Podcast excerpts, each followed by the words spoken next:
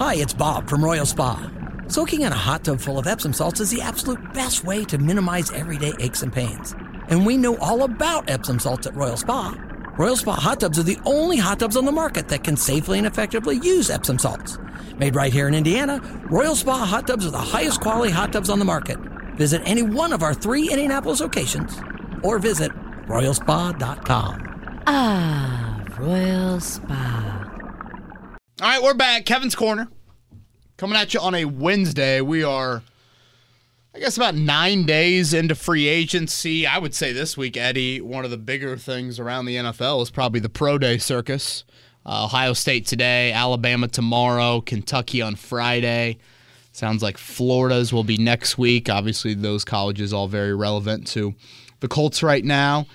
Um, and then we are on the horizon with OTAs, um, or I should say the offseason program. OTAs, you know, specifically when you can get on the field, 7 on 7, 11 on 11, that stuff's a little bit deeper into the month of May, but, you know, the Colts will start up their offseason program under Shane Steichen coming up in April. And boy, uh, the next time we do a podcast next week, we'll be like less than a month away from from the draft. So love this time of year.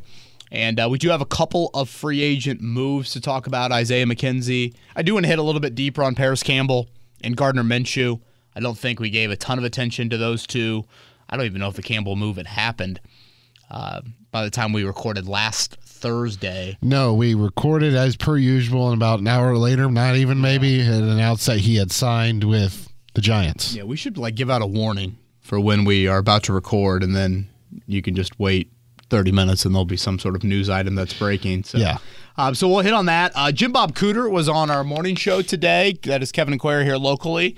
Uh, I'll be honest with you. I don't know if it's the most enlightening thing you'll ever hear, but um, I I do think Jim Bob's a nice guy, but you know certainly a good amount of coach speak, particularly this time of year when you're asking any sort of draft related questions. Um, but yeah, before we get into it, Eddie, how you doing, man? I'm tired, KB. Just a little tired. Uh, tired from Pacer game. I guess that would be tonight, but I would say is that due to the move? Yes. Yeah, in large part due to the move and still working during the move, too. So, Yeah, and this weather absolutely sucks for a move. oh, yeah. You know, Saturday, uh, Friday, it was like high 30s and windy.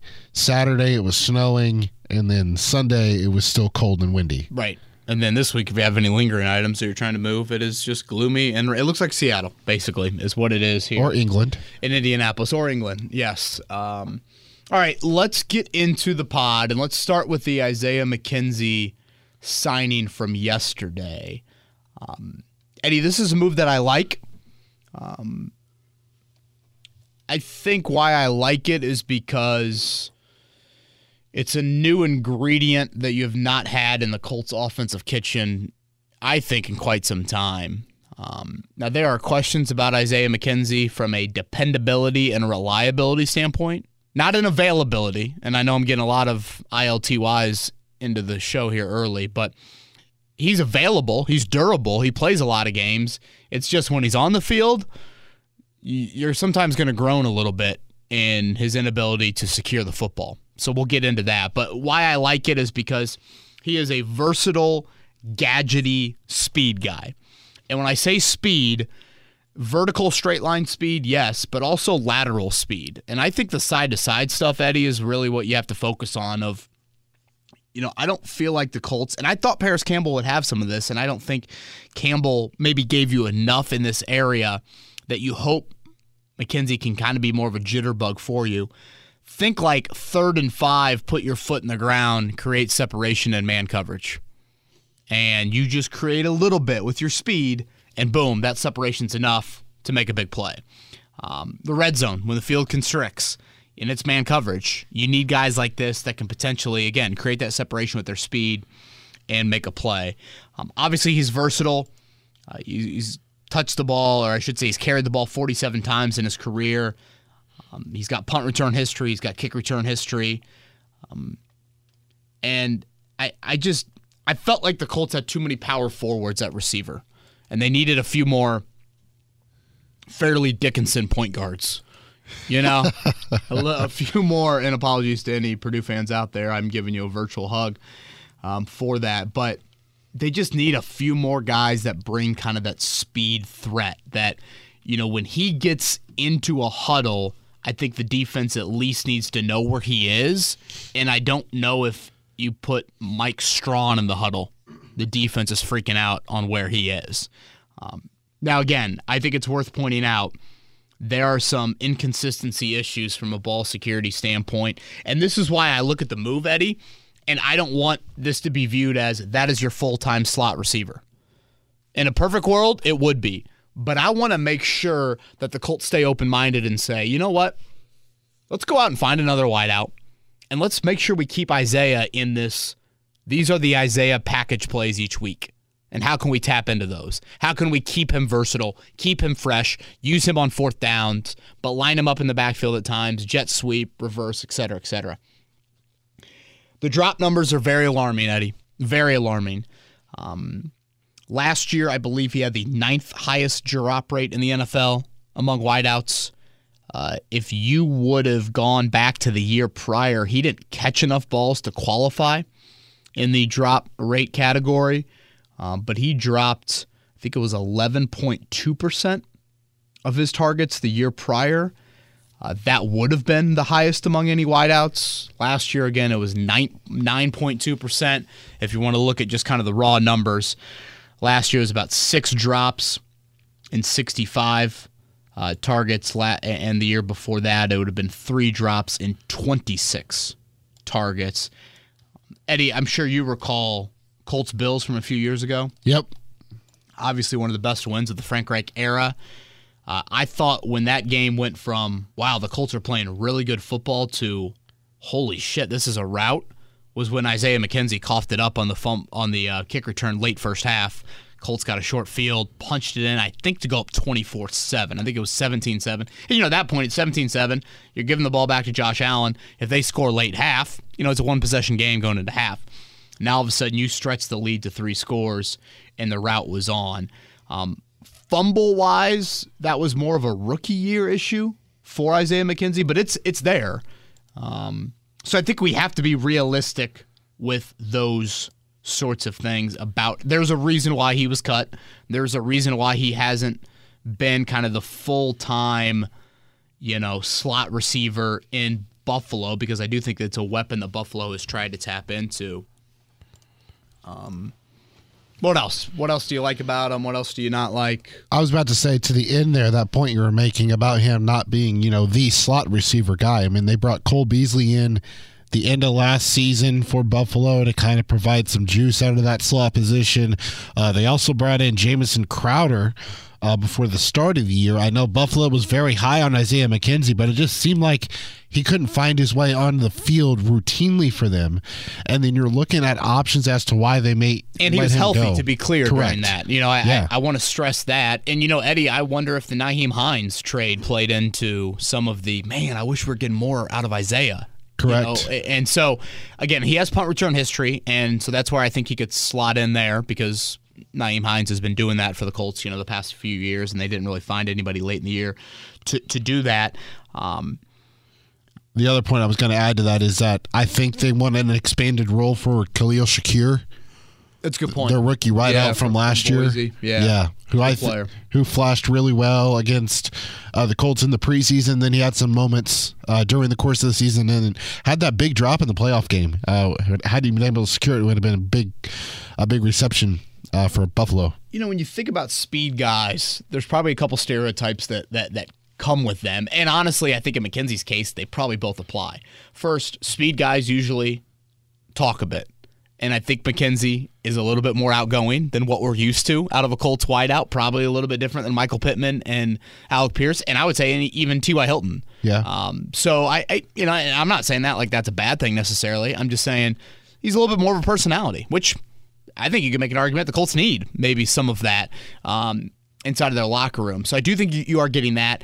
And then again, speed guys typically aren't the surest of hands, and the guys that are super reliable with hands aren't usually the quickest.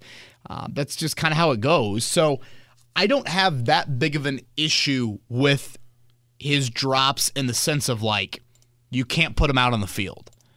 Again, small package of plays, a versatile amount of plays, And just putting him on the field, it tells an opponent that says, hey, let's make sure we know where he's lining up. Because if he gets an angle on us, that's a guy that can do something with the ball in his hands that I don't think the Colts have had enough of. Parris Campbell, I would argue, Eddie, is more of the natural wideout of the two. But again, I never felt like Campbell showed to the level you were hoping. Watch me make plays like I did at Ohio State with the ball in the hands, like post catch. You know, I've always said this about speed guys offensively. The beautiful beautiful thing about them is you're giving them the ball in a very high percentage touch, a screen, a dump, a handoff, whatever. You expect that ball to be caught and not be put on the ground. And then what you're saying is this ball is not traveling a long ways in the air. We're not putting a lot of risk on that. But we are saying with you having the ball in your hands, you take off and you do something with it. And I think that is what you're hoping for with Isaiah McKenzie. Yeah, I was about to say some of these veteran type of slot receivers, I'd be curious to see their numbers when they're operating with their rookie quarterback. And, and I'm glad you brought that up because, again, so much of my what this offseason should largely be about is helping out the rookie, putting less on that rookie quarterback's plate.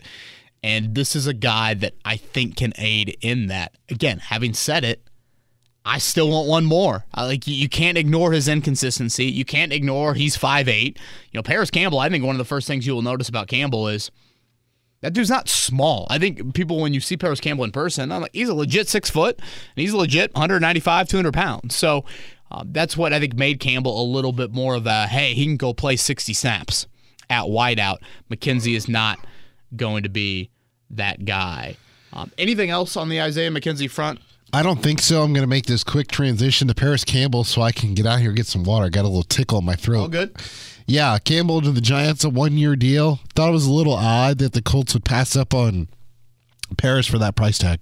Yeah, and, and I, I would start here with Parris. Um, first off, you have a Mike Groh connection with the Giants. Mike Groh, former wideout coach. I think that plays into um, some of the connection there. Um, I, I wasn't a huge fan of seeing Parris Campbell leave, particularly for the contract that was handed out. Um, again, everything for this offseason needs to be centered around trying to support your rookie quarterback during fragile, inexperienced times. Um, I think we oftentimes think, oh, you're just in tank mode. You're looking ahead to 2025, 2026, etc. You need to find the balance in doing that versus also making sure your rookie quarterback feels the support that he needs. Um, what I wanted to see from Campbell, honestly, from a contract standpoint, was very much what the Giants gave him. You know, a short one year deal with a lot of incentives within that. And I think that's what he did get. Um, and I think if you look at your need list right now, we'll see how the rest of free agency plays out. But I mean, wideout to me is still very much a need. Cornerback has only risen in need. I would say offensive line remains as big of a need as it was a couple weeks ago. And to me, that's an interior prospect and a swing tackle. And you know what, Eddie? It was small bonuses, but Ryan Kelly and Kenny Moore got a couple bonuses over the weekend.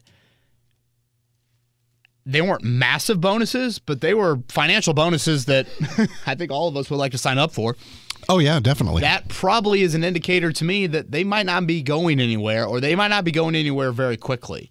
So, um, I think you have to acknowledge that you still need to make some moves at those positions, and just from a cap space standpoint, um, I could see the Colts holding on to a lot of this of what they have and thinking, no, we need it for, you know, a Pittman contract extension. We need it for a Jonathan Taylor contract extension. So I'm very curious to see how that plays out. Um, I think one thing to note on Campbell, you know, Eddie, if you look in that room and group the tight ends in that room as well, you still lack a lot of experience. You know, when you throw what nobody's really on a second contract outside of Mo Alie-Cox and Isaiah McKenzie. Yep. I think you could argue Mo Alie-Cox and Isaiah McKenzie have been two pretty inconsistent performers throughout their Definitely. careers. So Definitely. uh, that is where my worry comes into play a little bit here when you're talking about you know providing some veteran experience for a rookie QB. You know, lastly, on the Campbell front, to me, well, I guess two things. One, this guy had 60 some catches last year, Eddie, and about 600 yards receiving, and that was with really bad quarterback play. Like to me, with better quarterback play, he can be an 80 for 800 type of guy. Um, the other thing to note is that 2019 draft class. It's filled with a lot of misses for the Colts, and it's just kind of salt is in the wounds when you look at wide receiver in that 2019 draft. You know, think about the wideouts that were taken: Deebo Samuel, AJ Brown, DK Metcalf, Diontae Johnson, Terry McLaurin. These are all second and third round wideouts. Yeah. And in those two rounds, Eddie, the Colts made four selections. They had four picks. They ended up having four in the rounds two and three. Not a single one of those guys is still on the roster. And you drafted a wideout during that time. So whether it is Rock Ya-Sin, or it is Parris Campbell, or it is Ben Banogu, or Bobby Okereke, th- that's disappointing. When you don't use free agency as much as virtually everybody else in the NFL. And again, free agency is more to complement, to you know, patch here or there. It's obviously not necessarily to build, but I still think it's an avenue that you can explore to help your football team. When you decide not to use it to that degree, drafts mean more. And so the 2019 draft undoubtedly is a disappointment you know, it was the Khari Willis thing out of your control is in his retirement, sure. But again, when you have the four picks in rounds two and three, you need one or two of those to be pieces that you're building with and are kind of cornerstone guys and wear a Colts uniform for six to eight years and, and things like that. You're not getting that. EJ Speed's the only guy left Yeah. from a 10 man draft class. So uh, that was another reminder for me in losing Campbell. And I guess last last thing on Campbell, you know, you held on to him this past season. I, I, I don't know if it feels like a total waste, but you know, it's one of those like you you saw him prove himself, and then you let him walk. Like that's a little odd to me. Again, especially for the contract that you saw, which I thought was pretty manageable. I think Parris Campbell and Isaiah McKenzie both. That would have made a lot of sense for me because again, I view Isaiah McKenzie much more as a gadgety Yeah. package a play guy, not a 58 snap out of the slot type of guy. when you look at like the wide receiver room, as you mentioned for the Colts, it's got Michael Pittman Jr. and Alec Pierce at the head of it. So it wouldn't make sense in my estimation or in my eyes for them to be really looking at a veteran wide receiver that primarily plays on the outside. Right. And the guys that come to mind are like DJ Chark, like the only guy that really sticks out when you look at who's still there. Marvin Jones, maybe slightly, but then uh, you look down a little bit and you see Mecole Hardman. He's 25 and he's available still. Now, I think a large part of that could be due due to availability because he's had, especially this past season, injury history. But you know the speed is there with him, and you can line him up anywhere on the field. So I'm interested to see uh, where he ends up and if the Colts would have any interest in him. Yeah, and again, I still want to see one more. I, I agree wholeheartedly with you on the types of wideouts that you should be going after. You know, from a um, skill set standpoint, you want to be diverse. You don't want to have all the same sort of ingredients in the um, in the kitchen for you. And I also think you want to get to a point where you get to the draft and you don't feel like you have to force needs, um, especially when you know there's a potential that you make a trade or there's a potential that you know you are taking a quarterback in round one, which obviously is going to take a really quality resource or asset um, to that sort of position. Um, anything else on Parris Campbell, or should we hop into Gardner Minshew before we get to Jim Bob Cooter? Yeah, we can hop into the shoe who plays for the shoe now. Look at that. I saw a couple for the shoe hashtags there. Again, I I think we hinted at this on Thursday's podcast that uh, Minshew was going to be the the signing. Um, I like it. I think he checks a lot of desirable boxes for a backup slash bridge quarterback to the rookie. I like the contract too. Right. Uh, yeah. Yeah. Contract seems very manageable. And and if you look at the contract, you know, one for what was it, like three and a half, and can make up to five and a half. I, Yeah. I think that sounds right. Obviously, that's the Colts saying we don't know how much we're going to use him. I know it's a question my co-host threw to Jim Bob Cooter that you'll hear, but they don't even know, you know, how much they will need him to play this season. Why I like the Minshew signing. First off, Eddie, he's got playing experience in the league. He started in each of his four seasons, 24 starts. That's a pretty good number for, you know, quote unquote backup or bridge. I think it's really important that he started a lot of games as a rookie. So let's just play out a hypothetical. Let's say it's Anthony Richardson in that room. Well, the fact that you have a guy that has started 12 games as a rookie, if Anthony Richardson plays as a rookie, he can be very beneficial to him in relating what that experiences what what those experiences were like for him. And his starts came in the same division.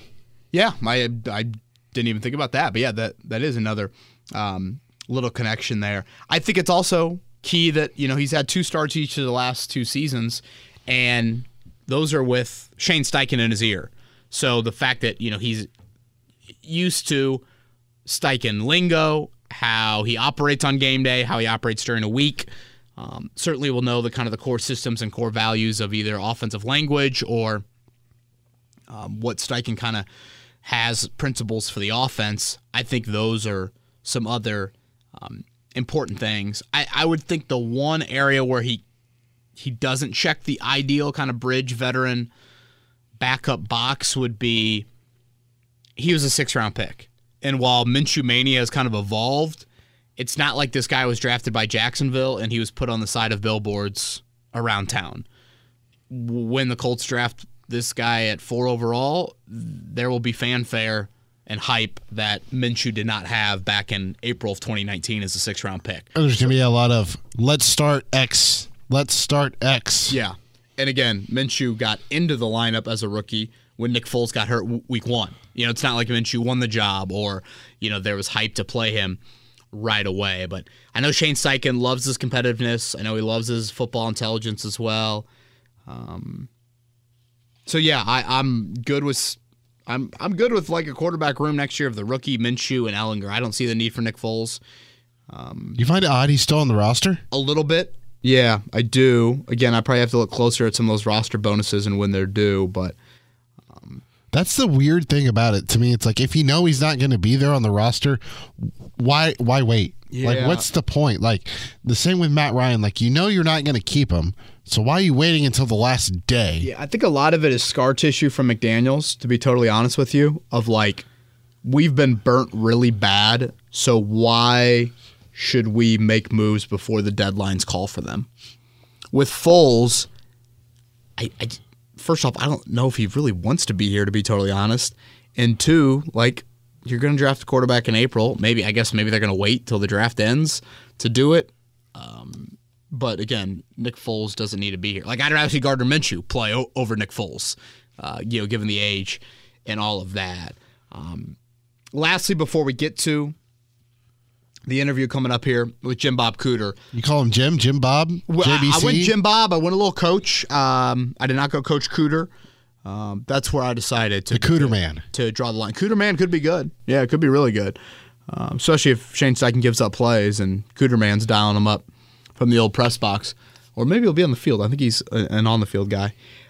Again, about nine days into free agency so far, the Colts have lost these players, and not all were just free agents in the open market. But of note, Stephon Gilmore, Bobby Okereke, Brandon Facyson, Matt Ryan, Parris Campbell, the returners or the newcomers, Samson Ebukam, Taekwon Lewis, EJ Speed, Matt Gay, Taven Bryant, Ashton Dulin, special teamer Tony Brown, and Gardner Minshew. On the notable free agent list, Yannick Ngakoue, Rodney McLeod, and Chase McLaughlin. It's also worth noting week two is usually the busy week for Ballard. He kind of lets that you know the dust settle after the first week, and Right. then he starts to dive into you know what's left over. Like Isaiah Uh, McKenzie. Week two, week three, yeah. Uh, and that means they'll have a signing here in two hours after we post this podcast. I was going to say five minutes, but yeah. All right, before we get to Twitter questions, uh, here it was. This was Wednesday morning with us, Kevin and Query, our morning show. New offensive coordinator, Jim Bob Cooter. Life is so much more than a diagnosis. It's about sharing time with those you love. hanging with friends who lift you up, and experiencing all those moments that bring you joy. All hits, no skips. Learn more about Kisqali Ribociclib 200 milligrams at kisqali.com and talk to your doctor to see if Kisqali is right for you. So long live singing to the oldies, jamming out to something new, and everything in between. How's the last month been? I know this is your second stint here in Indy. I'm sure it's been a bit of a whirlwind and trying to cram together before free agency and obviously uh, the draft upcoming next month. Uh, but what's the last month been like for you? Yeah, it's it's. I think it's always crazy. Um, you know, after the previous season, when you when you get to a new spot, get to a new job, get to a new city, um, all the stuff that needs to be done, and obviously we're we're we're working hard to to get all that done. But it's been it's been great to be back here in Indy. Uh, like you said, I spent spent three years here as a young coach, and to be able to you know see a lot of the people, see a lot of the city, and obviously a ton of the ton of the folks that still work around the building here. It's it's been really fun.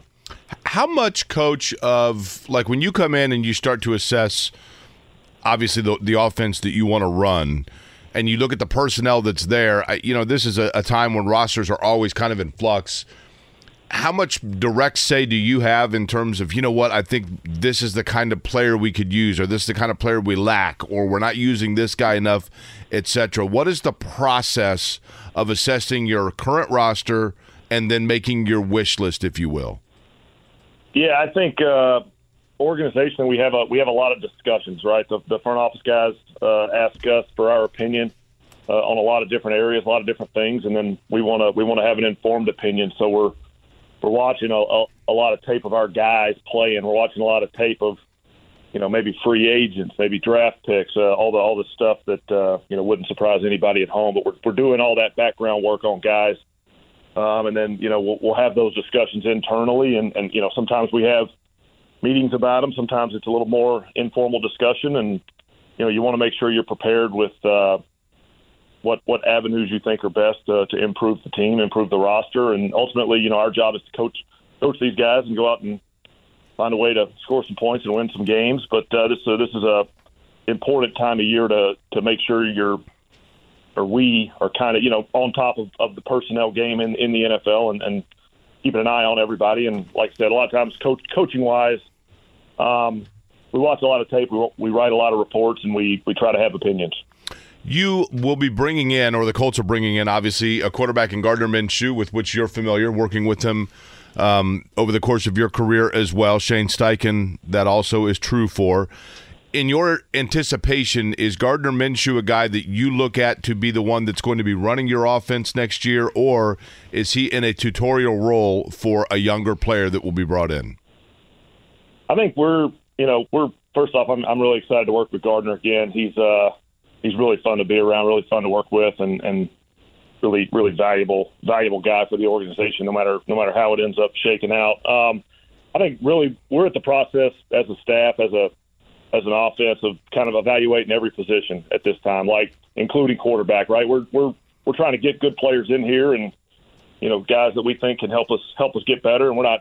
I don't want to. I'm not going to put a put a put a certain button on a certain guy to, to be a certain role at this point. As as much as just you know get everybody in here, evaluate everybody, get a little competition going, and you know try to try to make our offense better. So, like I said, I'm really excited to work with Gardner again. He's like he's he's one of a kind type of guy, and uh, that'll it'll be fun. It'll be fun being back with him.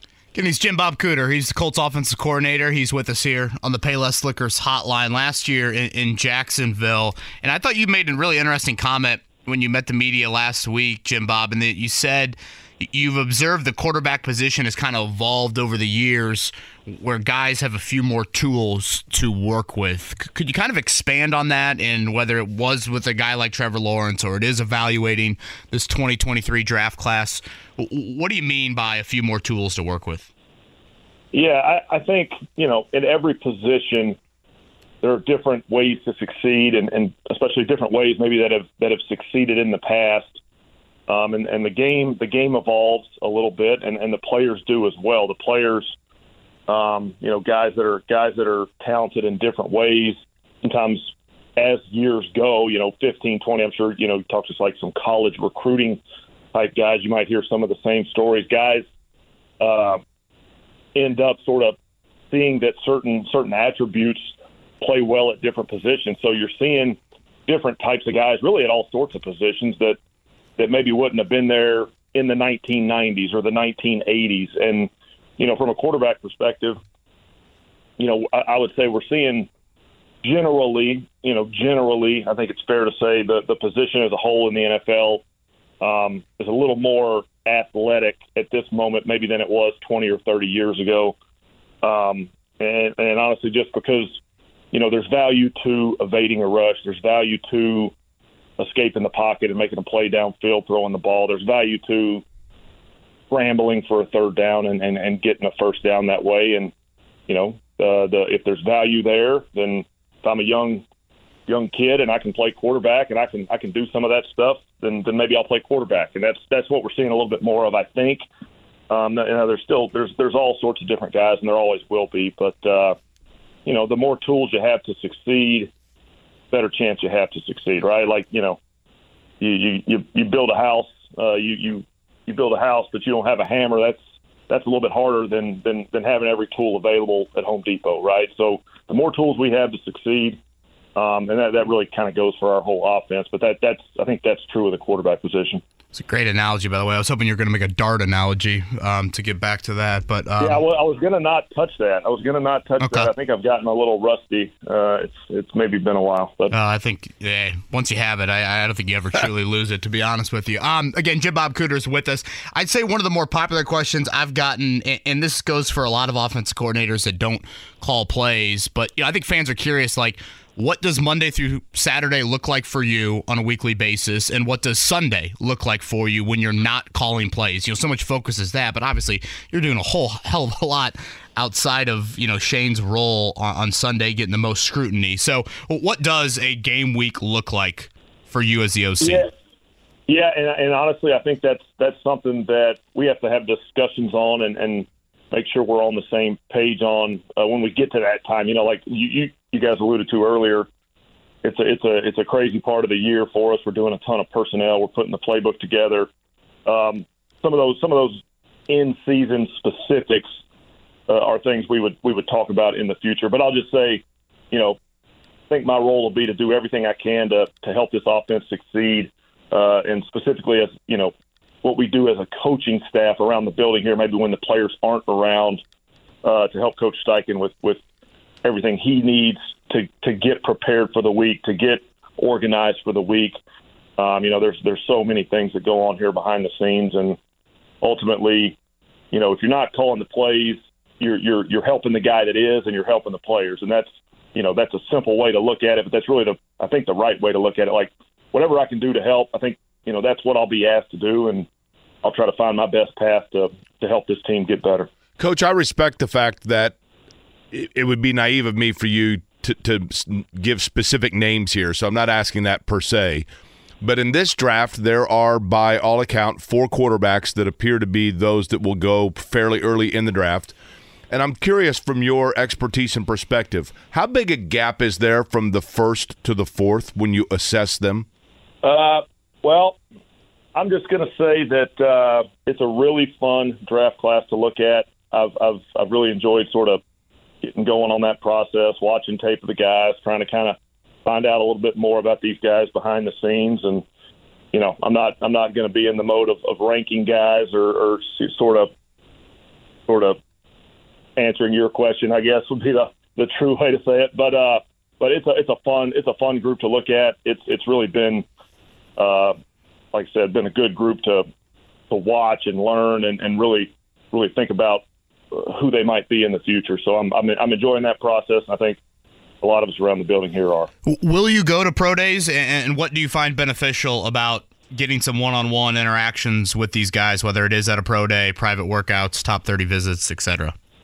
Uh, I'm, I'm without getting into specifics. I'm sure we'll we'll have some interactions with these guys, and, and that'll be, you know, it- it's it's really important to get to know get to know, you know, the draft picks, get to know the young the young guys coming out of college, and get to know guys that could could potentially be uh, joining your team, especially through the draft. Like every year, uh, every year we have these these different these different methods, these different ways to communicate with guys and interact with guys, and I've found that to be really valuable over the years. Um, kind of know who you're bringing onto your team, who you're bringing onto your roster, um, and and and how you're moving forward with those type of guys. So yeah, we're I'm excited to to get to interact with those guys whenever the whenever the time comes and keep some of the details of that in house. But uh, like I said, it's it's a good group. It's an exciting group to look at.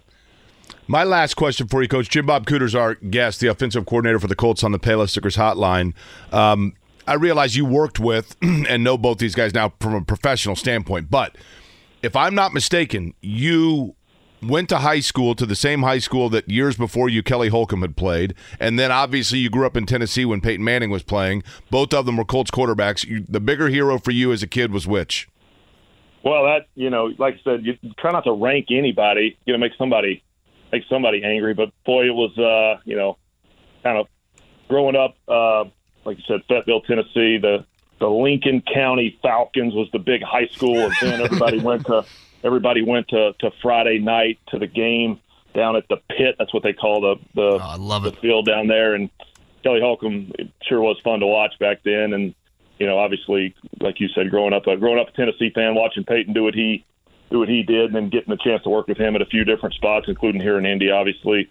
Uh, not not not going to rank anybody because I don't want to make a state or a county mad at me, but but uh, both those guys is pretty cool. Um, just walking around the building here, you know, getting a chance to look at some of the old teams. You know, they have some of the old team pictures up on the wall, and uh, obviously being lucky enough to be a part of some of those. But then, like you said, every now and then you walk by one and you go, "Oh, there's there's Kelly Holcomb right next to Peyton Manning," and that, that's kind of a cool cool background story. So, uh, does Jim Bob Cooter have a favorite Indy establishment that maybe he ventured to a decade ago that uh, now he's back here? He's like, you know what? Hey, kind of forgot about that place. Well, I haven't been I haven't been venturing out too much, but uh, I'll sure I have to dig into the dig into the old archives and, and get back to all the all the all the good old restaurants and, and stuff around the around town. Make sure I get to get to experience the city. Have you ever been just Jim, or has it always been Jim Bob? Uh, it's always been Jim Bob, yeah, and I haven't been just Jim. Although, you know, from time to time, you, you have a couple different uh, names. I guess you, you get called a little bit of everything as you move around the country, but uh, yeah, it's always been Jim Bob. All right. He is Jim Bob Cooter. He will be the offense coordinator for the Colts under Shane Steichen here this season, and hopes obviously for many more to come after that. Uh, Jim Bob, really appreciate the time this morning. I know it's busy with pro days and all that starting, so uh, thank you for that, and uh, looking forward to talking to you again this fall. All right, appreciate it, guys. Have a good one. Thank. Whether it's audiobooks or all-time greatest hits, long live listening to your favorites. Learn more about Kisqali Ribociclib 200 milligrams at kisqali.com and talk to your doctor to see if Kisqali is right for you. Thank you to Jim Bob for that. Again, he will not be calling the plays, and you know I know certainly held back with some answers there, but hopefully you found that somewhat insightful on, you know, guy Eddie that I feel like my time in the NFL has created like Kevin, pay more attention to assistants, even if they don't necessarily have the most gargantuan role. Like he isn't calling plays. So when the offense does bad, we will first call out Shane Steichen or the personnel. We aren't going to go to Jim Bob Cooter. But then I'm thinking to myself, dude, you know, three years ago, the Colts had a coaching staff of Frank Reich, Nick Sirianni, Matt Eberflus, and Jonathan Gannon. Wild. Each of those four guys are co- are the head coaches of NFL teams. So And there's one that'll probably be a head coach in what two years? on this staff, Not on this staff, but on that staff and Bubba Ventrone. yeah, that is a good point as well, Bubba. You know, so it's one of those things where it's like pay attention, you know, and, and it's good to like get to know these people because, you know, they are one really successful season away from potentially rising up the coaching ranks. Eleven Twitter questions. You ready for all of them? Let's do it. Flip. Life is so much more than a diagnosis. It's about sharing time with those you love, hanging with friends who lift you up, and experiencing all those moments that bring you joy. All hits, no skips. Learn more about Kisqali Ribociclib 200 milligrams at kisqali.com and talk to your doctor to see if Kisqali is right for you. So long live singing to the oldies, jamming out to something new, and everything in between. Is up first. He says this seems obvious, but Isaiah McKenzie fills the void that Parris Campbell leaves with his departure. Healthy and a little bit more versatile. What are your thoughts there? Um, I, I wouldn't go completely. Again, I, I gadgety. That's where I want to think of Isaiah McKenzie. I, I don't think the Colts, given McKenzie's resume, should say, if you guys really want to get technical, look at the Parris Campbell snap counts from last year. That dude played a ton Yep. snaps. McKenzie has never really been that guy, so I don't want to put that pressure on him. Plus, I think unlike Campbell, you want to invite him into some special team stuff. So you don't want to put, I think, too much on his plate from an offensive standpoint. Um, also, I think he can be kind of a forgotten guy of like, oh yeah, they just want a whole drive without putting Isaiah McKenzie on the field, and then boom, you put him on the field, and he's able to make a play for you. So, you know, he will get chances in the slot, but I'd like to see one more wide out there. I like to see um, a lot of 21 personnel. I think that's my kind of expectation based off of this. And you mentioning, hey, you know, Campbell played a lot of snaps. And if I remember correctly, last year with Philly, they did a lot of 21 personnel, not much uh, 11. And if they did, uh, they went three wide receivers, but they didn't do it often because they have the running game. And to me, that just kind of I have that feeling to where it's going to be a lot of t- double tight end sets, uh, one lineup each side, and a lot of you know running with Jonathan Taylor and whatever quarterback it is, if it is a mobile quarterback under center. Yeah, if you're going to go that route, I'd like to see kind of a blocking tight end. I would Um, agree. At some point this offseason, I, I'd still like to see a pass catching running back, and, and, and no rush on that. That can totally be day three draft pick slash undrafted free agent. Um, and then also, of course, one more wide out.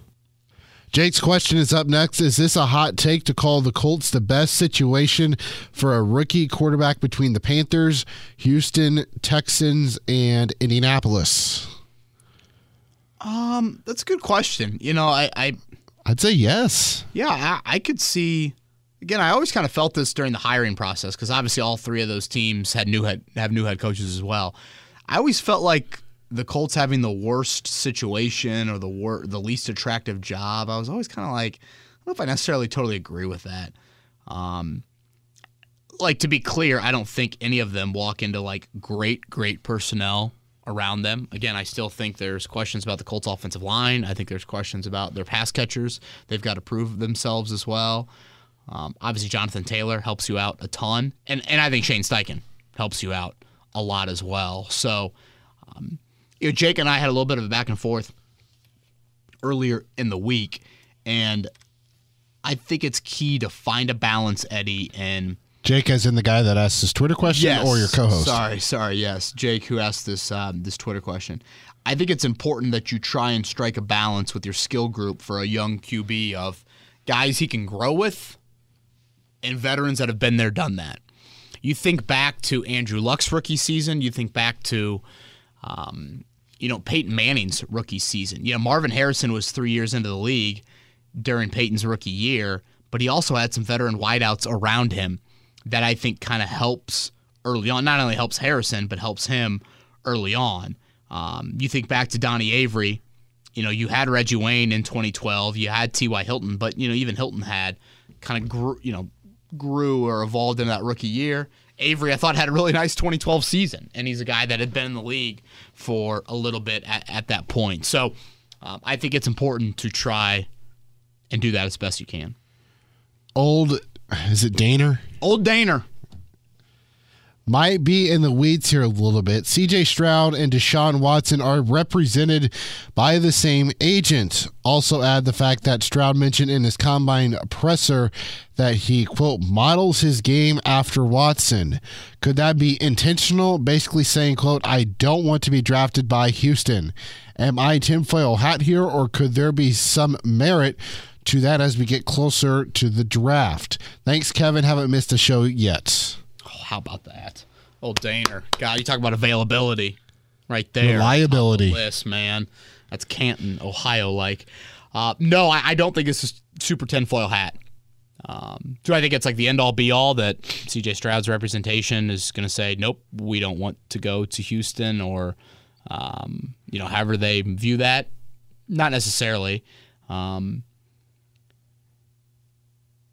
if you look at the fact that DeMeco Ryans went to Alabama, there's obviously that connection with Bryce Young. If you want to get a little bit nitpicky, and I'm not really sure if this is something that'll be super relevant, but Nick Caserio was a quarterback in college, a little bit of smaller size. Would he be a little bit more open minded to Bryce Young? Maybe, maybe not, but I think that's something that's worth mentioning as well. So I,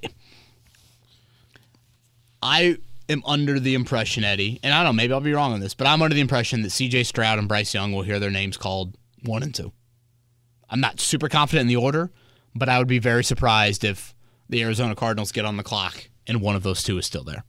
And if that's the case, the Colts need to stop sitting at four and move up to three. So what you're saying is you're not buying into all this recent Richardson buzz. to one. Yes. Yeah, and I know Thomas Davis, who obviously is a great Carolina Panther. You know, he had um, some comments that some people inside that building like Richardson. I think it is well, two things, Eddie. One, I think we have to remind ourselves that these next couple weeks will be very pivotal in solidifying the quarterback order for the teams. right Yes. Think back to the draft pick of Quenton Nelson. Think back to the draft pick of Alec Pierce. Chris Ballard's stamp of approval on Nelson came at the Notre Dame Pro Day, Yeah. watching Nelson in person. The stamp of approval on Alec Pierce came in a private workout in Cincinnati with Reggie Wayne and behind the scenes and getting to know these guys. I don't care one bit what these quarterbacks look like in their pro days. It's scripted. They can throw to their college wideouts, like all of that. Like it's it's very just like what are my strengths? Let's make sure we only call plays to my strengths in these pro day settings.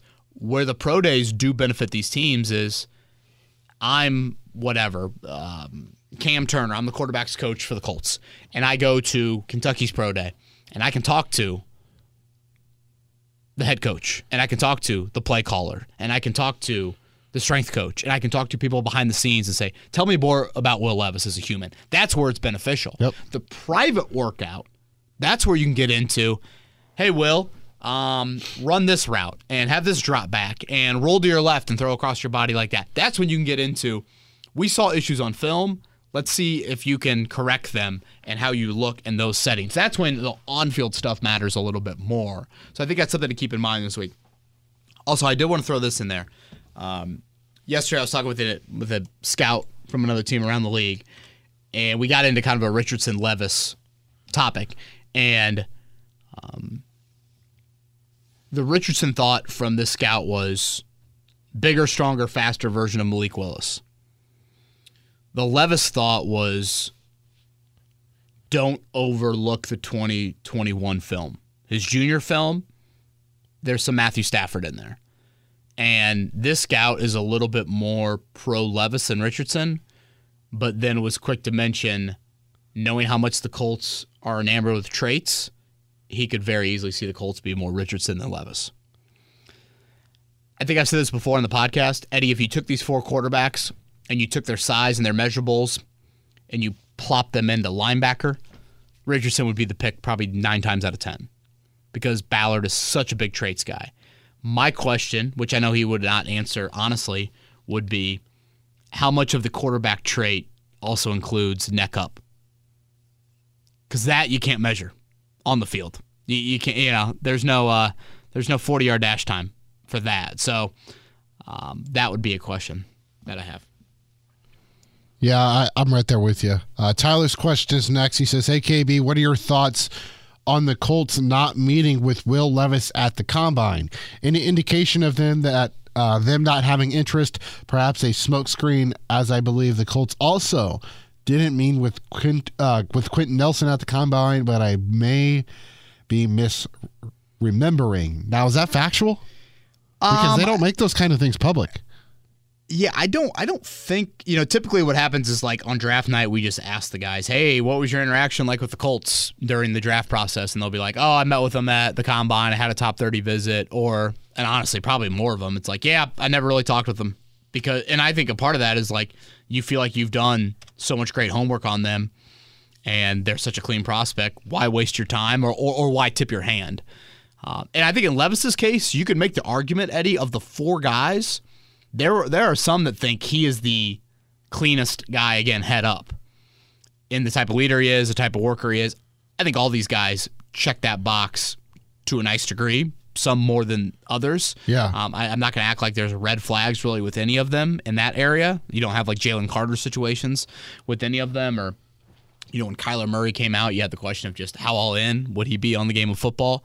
You know, th- there's none of that with these guys. Um, now, I would definitely want to meet with Levis and, and go over that Kentucky film. you know, I think that would be something you would definitely want to do. Uh, but again, doing that in a top 30 visit, doing that in a private workout, yeah, that, that to me is where it matters more. I, I am I've never been one that reads too much into these sorts of things. Like, you know, the Colts met with Jordan Love in in kind of a one on one Zoom very late in the process, basically to think like, man, what is this all? You know, remember all the Jordan Love hype, Yep. especially with the Colts. And the Colts are finally like, all right, we're, we're going to meet with them. And they just came away. They weren't very blown away by him. And that was that. You know, just because you meet with them doesn't mean you love them, doesn't mean you hate them. It's just get a little bit more intel on them. So I, I try not to read. I, I, I know it's juicy, but I try not to read too much into it. The uh, the comment you made just a minute ago about uh, a Levis of not overlooking the 2021 tape. The question I have as a rebuttal is is he that same quarterback?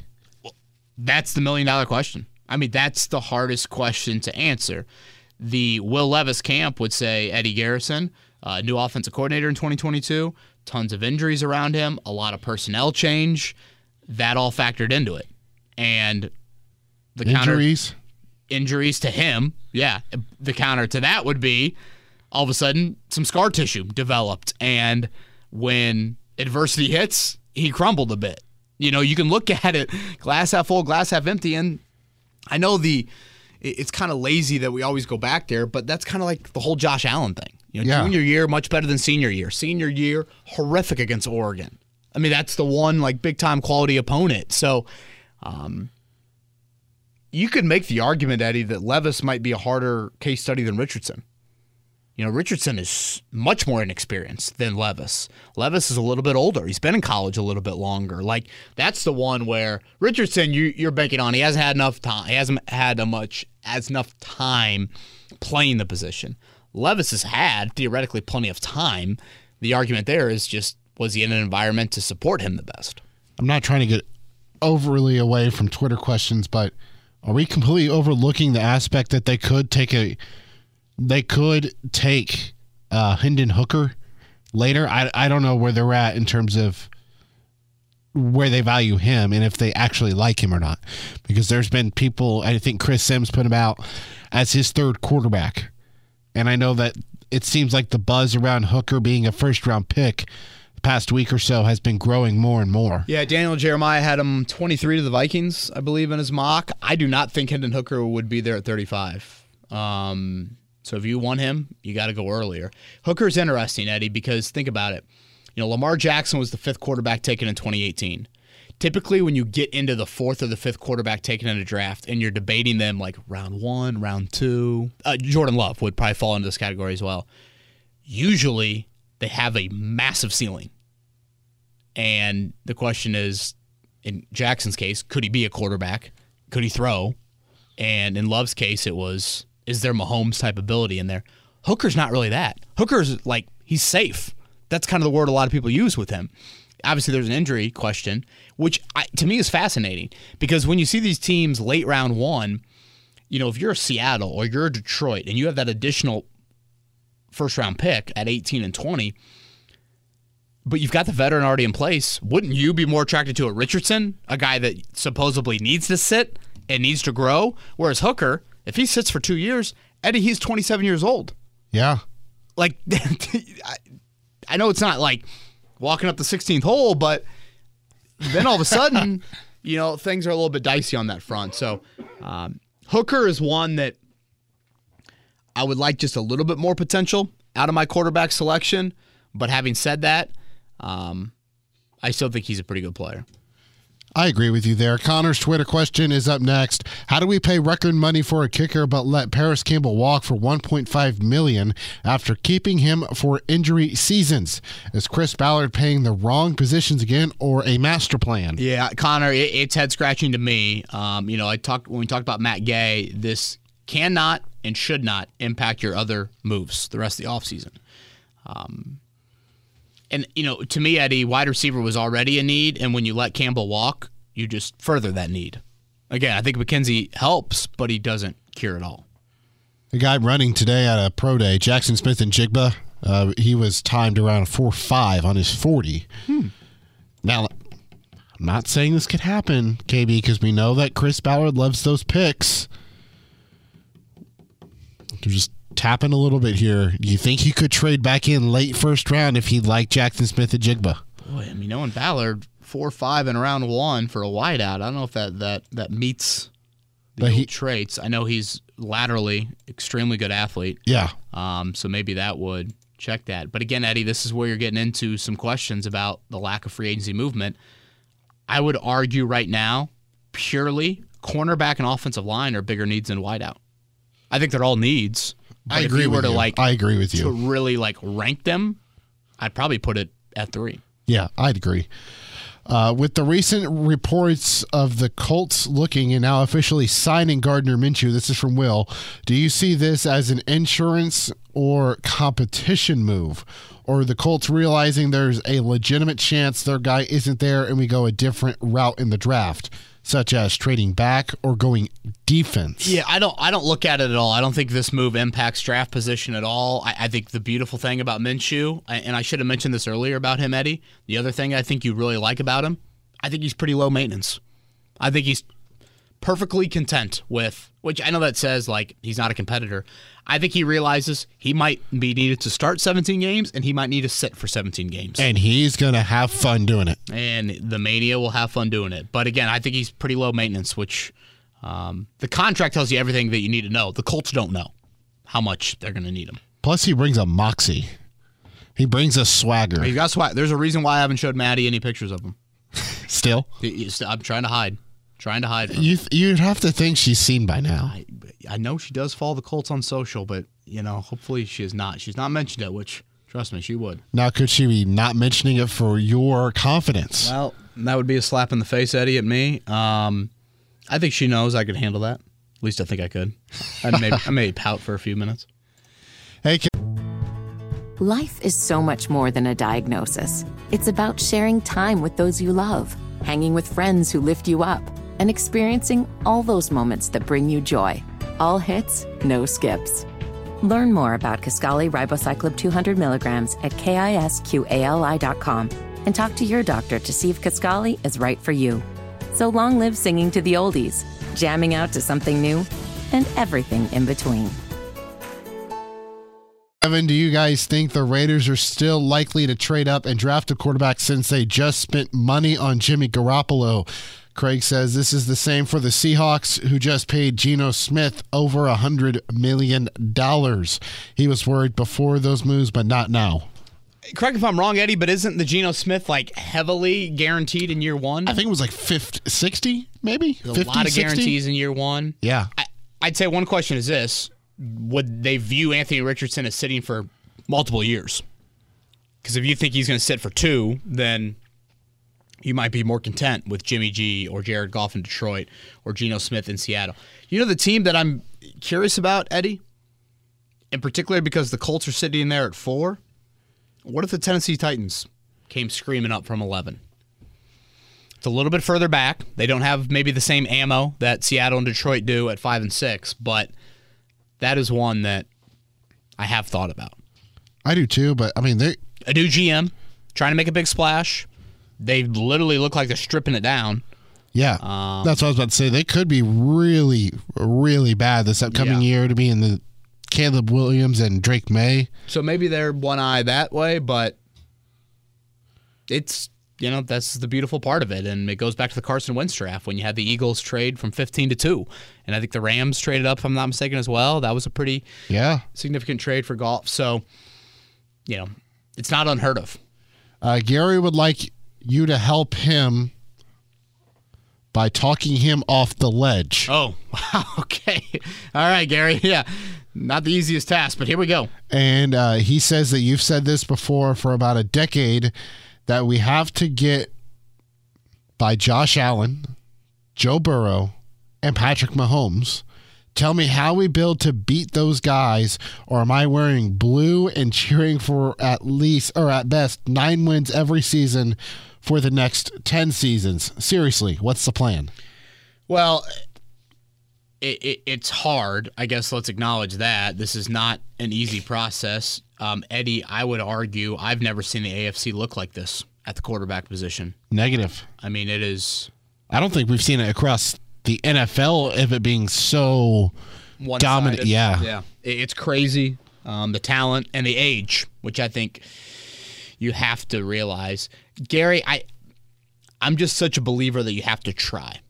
You have to get the bat off your shoulders. You really never truly know on these quarterbacks until you get them into your own building. You never know. I mean, in Allen's case, where was he drafted? Seventh. In Mahomes' case, where was he drafted? Tenth. Like, yeah. So even those teams were projecting a little bit, and there was an unknown, and they weren't a slam dunk. You know, Burrow would qualify more as a slam dunk considering he was the number one overall pick, but you, you have to, I think, attempt it. You have to try. Um, and again, when you go 4 12 and 1, and you're sitting there and you haven't taken a quarterback in the first three rounds in a decade, and you have the fourth overall pick, you've got to come away with generational. You have to try and come away with generational. That's got to be the goal, particularly when you have this quarterback void like you do. Um, so you, you you draft, you try and develop, you try and support that quarterback, and you see where you fall. Because if you don't try, then you're not even getting to nine or ten wins. And again, it's not like Allen in 2018 or Mahomes in 2017. It's not like they were these can't miss prospects. Unquestionably, they're going number one. I mean, they, they were not Caleb Williams hype or you know anything. Either they weren't even C.J. Stroud or Bryce Young. So I'm not acting like one of these four from this year's class will turn into that.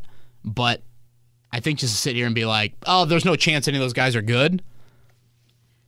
I think that's a little short sighted. Three questions to go. Uh, Rob asks, which is the bigger risk? Bryce Young and his lack of physical traits, or Anthony Richardson and his lack of proven throwing accuracy slash quarterback polish?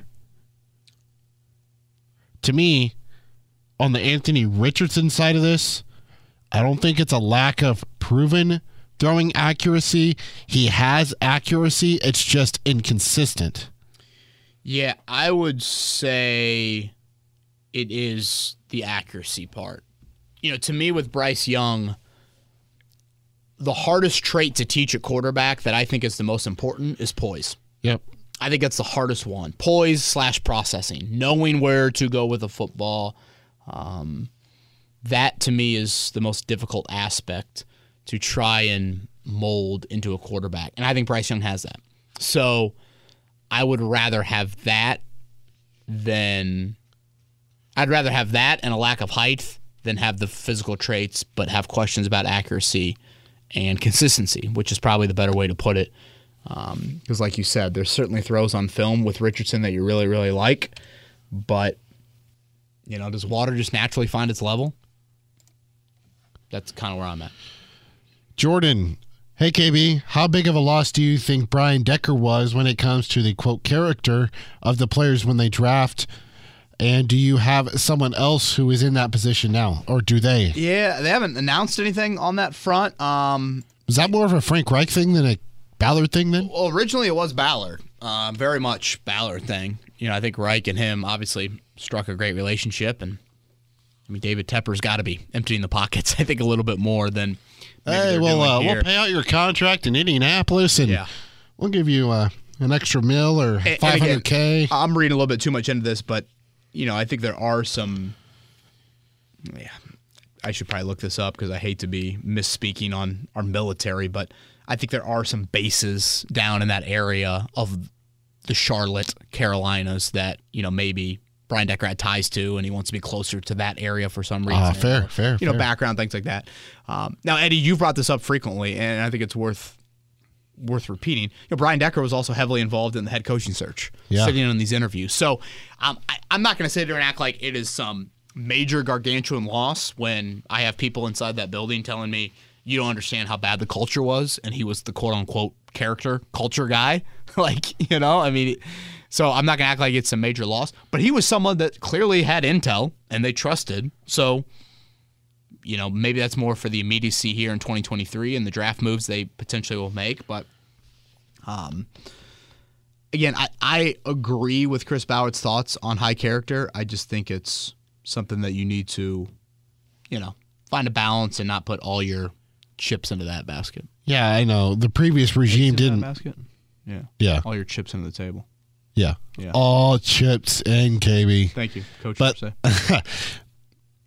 I mean, but it's interesting. I mean, the previous regime did not have a good culture, did not have a good, you know, character, and now that it's kind of established with the new with the new wave of quote blue chip players that are in the locker room, I don't know.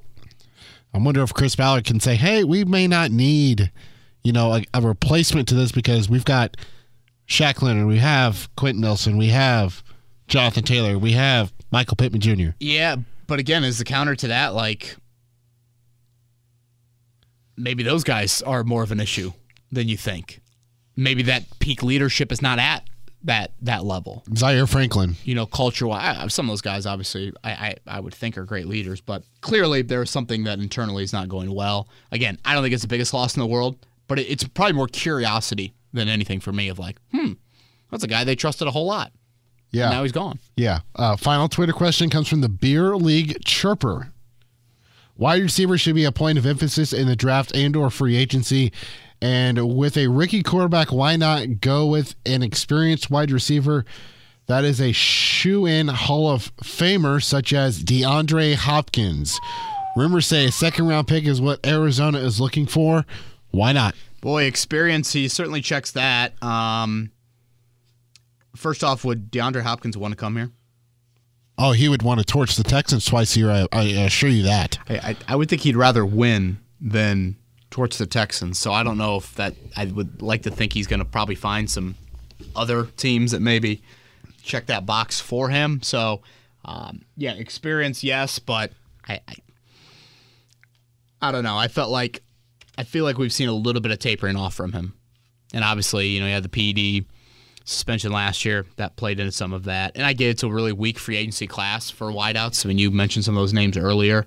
Um, and again, I also think while Hopkins is a really nice player, he falls a little bit more into that power forward mold. And I think it's important to try and make sure you keep that um, that room as diverse as possible. Uh, before this trade happens, I'm assuming it'll happen relatively soon before the draft. Uh, you know, the Bengals sign left tackle Orlando Brown, Jonah Williams, a former first round pick out of Alabama. He's 25 years old, uh, has reportedly requested a trade from Cincinnati, and it appears that uh, the market is kind of heating up for the 25 year old. Uh, do you think the Colts should take a look at him? He's got one year left. Cap, uh, his salary this year is 12.6. Yeah, mil. I would certainly make a call. Just you know, curiosity in terms of what the price tag would look like. Uh, correct me if I'm wrong, but just had a serious injury or coming off a serious injury. He did. Um, you know, Bernhard Raimann, I think, deserves a chance to be the guy at left tackle. Um, I don't know if Bernhard Raimann has great position flexibility. To be honest with you, I know a lot of people are like, yeah, just get you know, go get Orlando Brown and put Bernhard Raimann at guard. Your question about Raimann is his strength. You put him at guard, that's going to be a little bit more exposed. So I would give a call, um, but I think you've almost backed yourself into a corner, Eddie, with all your other needs that you have to have Raimann work out. You it, like at quarterback, at edge rusher, at wide receiver, and at left tackle and at corner. You obviously can't give a first round pick to all of them. So I feel like with Raimann, you've just got to hope it works out. Totally agree with you there. He's Eddie Garrison. I'm Kevin Bowen. We'll come back next week for a podcast. Like I said, draft right around the corner, written content, all available at 1075thefan.com. Enjoy the Sweet 16 and Elite 8, everybody, and uh, we'll talk to you next week.